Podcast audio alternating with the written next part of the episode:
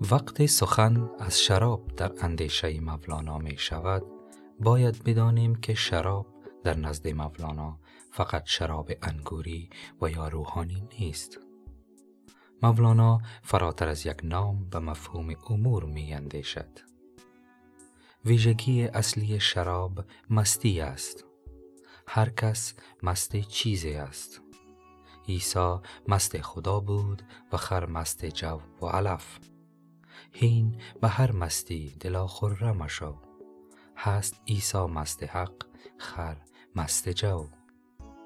آدمیان مراتب روح دارند و عشقهایشان متفاوت و هر یک مست و مشغول شراب خود هستند. یکی مست قدرت است و دیگری مست ثروت. شراب معشوق آدمیان است.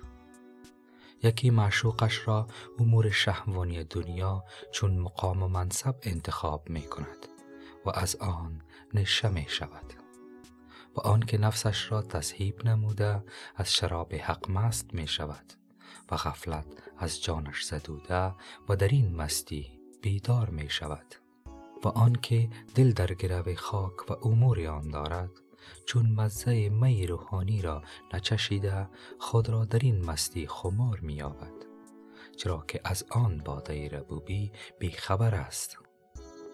مولانا در مصنوی عشق را بالاترین شراب می داند و وصال با یار بالاترین مستی است که نصیب سالک می شود که حسستی خود تهی شده است. شراب برای مولانا رسیدن به حقیقت وجودی خیش است و ما همه شراب نوش هستیم. تا شرابمان چه باشد؟ شراب جان شراب عقل یا شراب غرور و خمار تعصب و جهالت. همه در نقشمان فرو رفتیم و به نوشیدن شراب مشغولیم.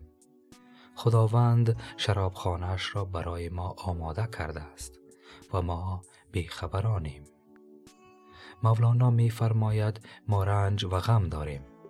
چون شراب وجودمان صافی نیست و از شرابی که به خاک آمیخته است هر دم می نوشیم باید قدم در اقلیم حقیقت بگذاریم. آنجا که مستیش بیخبری از خود و گام نهادن در قلمرو خداوند است. هر غمی که از وی تو دل آسرده ای از خمار می بود کان خورده ای لیک کی داند که آن رنج خمار از کدامین می برارد آشکار. و سلام